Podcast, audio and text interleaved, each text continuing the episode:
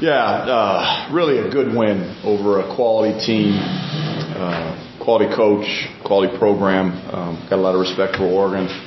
They came in here five and zero, and uh, you know I was looking at the numbers uh, today, game day, especially 8:30 tips. You got a lot of time to look at numbers. Um, but uh, you know, they, they it's not like they've been dominating people. You know, they've just been they just been grinding and, and, and winning close games, and and we knew they were going to make a run in the second half. Didn't didn't like the way we started the second half, especially offensively, um, uh, turning the ball over our first four possessions. But our guys really had a lot of grit tonight. Showed a lot of grit and a lot of toughness and a lot of competitiveness. And I know that that's what this team is made of. And they showed it tonight when they had to. They bowed their backs when they took the lead and and we just kept battling and uh, had some really good performances individually. And you know, I thought Luke O'Brien off the bench was terrific. J'Vonne Hadley just battles his tail off. KJ and C- Cody was terrific tonight. You know, Eddie obviously fought fought uh, foul trouble, um, but really a good uh, good win for us.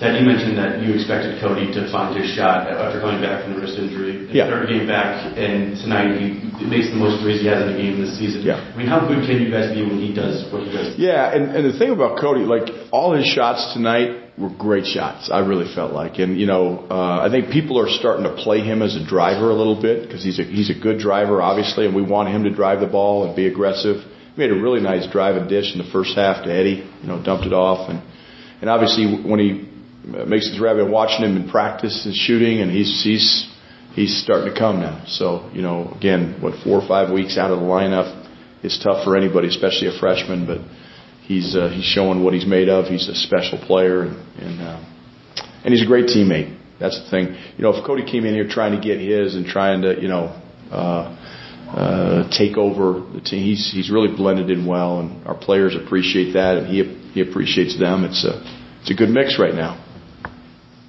I thought J'Vonne Hadley's minutes. I mean, it just people don't talk about him enough in terms of the little things that he does for our team. You know, moving the ball, sharing the ball. He made some really nice plays tonight. Got to the foul line, um, guards every single night, competes every single night. I mean, I, I can't say enough about that kid too. Seems like uh, y'all are a team that rides momentum pretty well. Um, Yeah. When a few times tonight the bench came in and momentum slowed down a little bit. What do you need to Yeah. see out of the bench a little more? Well, they just got to be ready when their numbers call. And you know, like Luke, I thought Luke's minutes tonight were great. Julian's still working himself back into the groove. He did some good things. He just didn't finish. You know, um, I, I said it on the radio. Like we we've had five turnovers this year.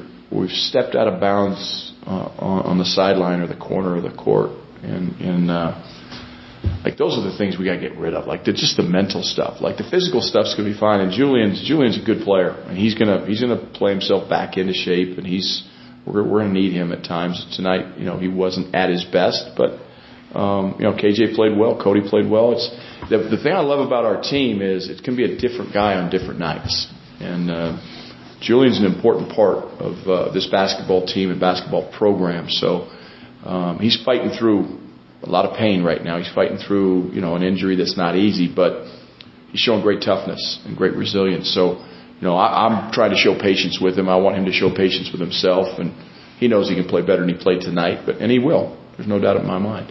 Uh, they shot 55% in the first half, but Yeah. only 41 in the second half. Were you, more pleased with the defense and Yeah. we've seen in recent weeks? I think we we did it. We talked against Oregon about guarding the ball because in the first half, man, they drove it a few times, and they, you know, they they put their heads down and go. They got some good athletes and good players. They've got great shooters in that team. They they were shooting 41% as a team from three coming into this game in league play. So we really talked about just if they drive it and make it tough too, we'll live with it. Um, but we got to take away threes from shooters. I thought we let uh, guys get loose a little bit. Sometimes ball watching.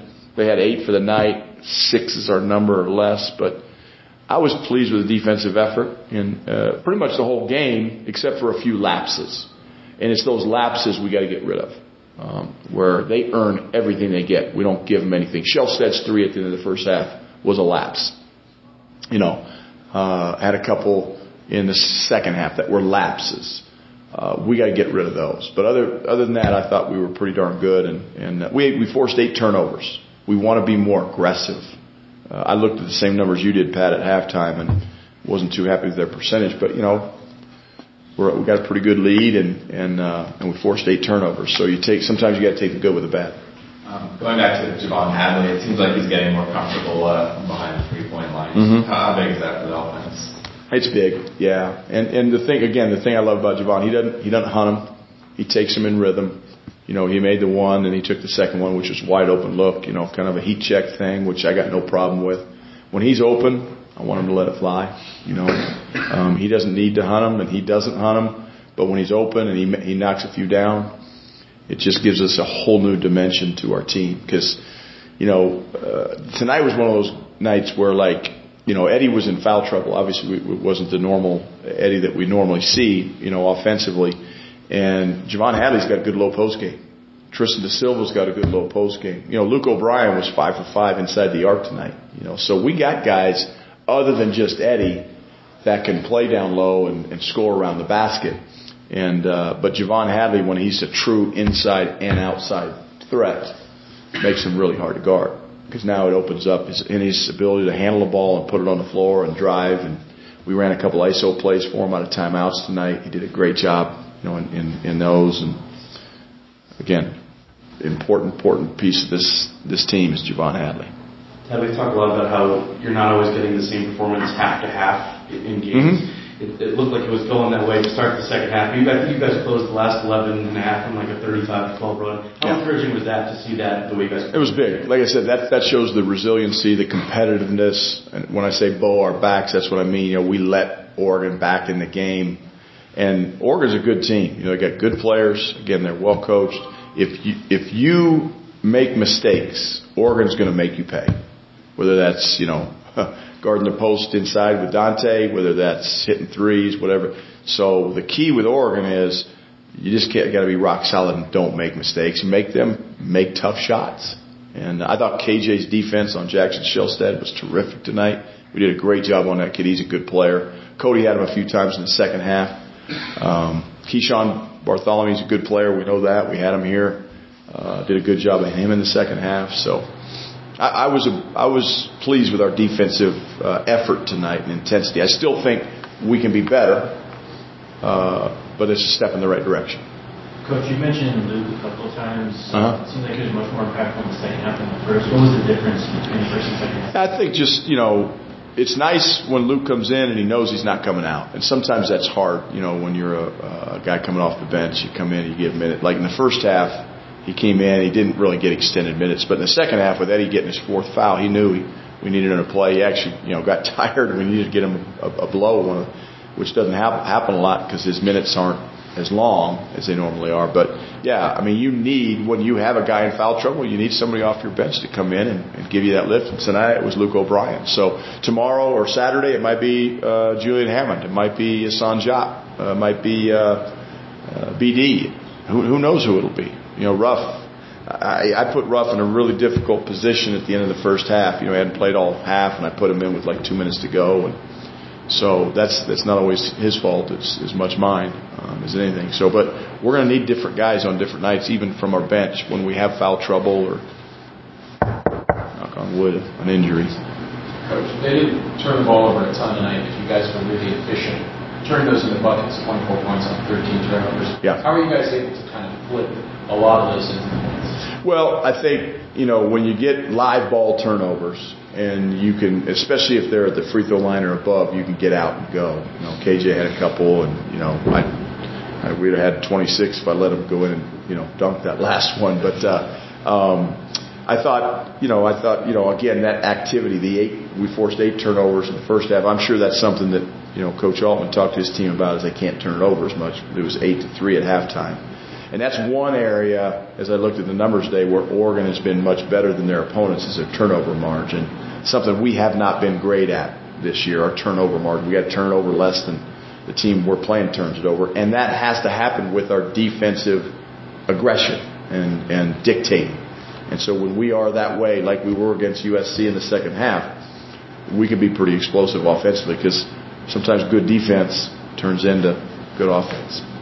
Coach, you talked about the uh, slow start to the second half before the big run. Tristan seemed to be at the forefront of kind of both of those things with Yeah. the slow start. Um, can you talk about his resilience, resiliency and his uh, role as a leader? Yeah, he, he was. Tristan was frustrated. Obviously, he wasn't. He didn't play his best um, coming out at halftime. Uh, I think he had three of our four, four turnovers out of the out of the shoot. So, but you know what I like about Tristan is he, you know, he he knows when he's good. He knows when he's not good, and and you know we he had a couple really good looks on out of bounds underplays. And he missed both of them.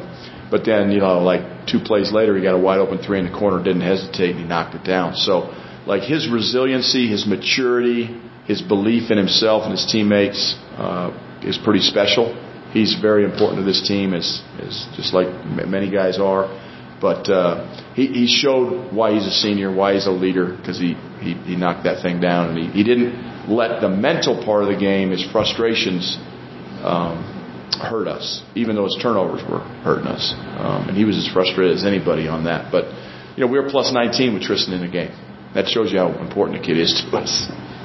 Yeah, we talked a lot about Cody's offensive night, but he, this is the third Yeah. game that he had two blocks. Yep. Um, how impressive is his defensive positioning and then obviously using his length Yeah. to affect shots? C- Cody's absolutely. Cody's a really good defender because he's so long. He's got long arms. He's got good feet. He does a great job of keeping the ball in front of him. And when guys do get downhill, he shows his hands and he just makes it. You know, he's tough to score over because he's so darn long. And uh, you know, if he gets a block shot, great. I, I don't talk about block shots. If they come, they come. What I want to do is just make it be a tough two.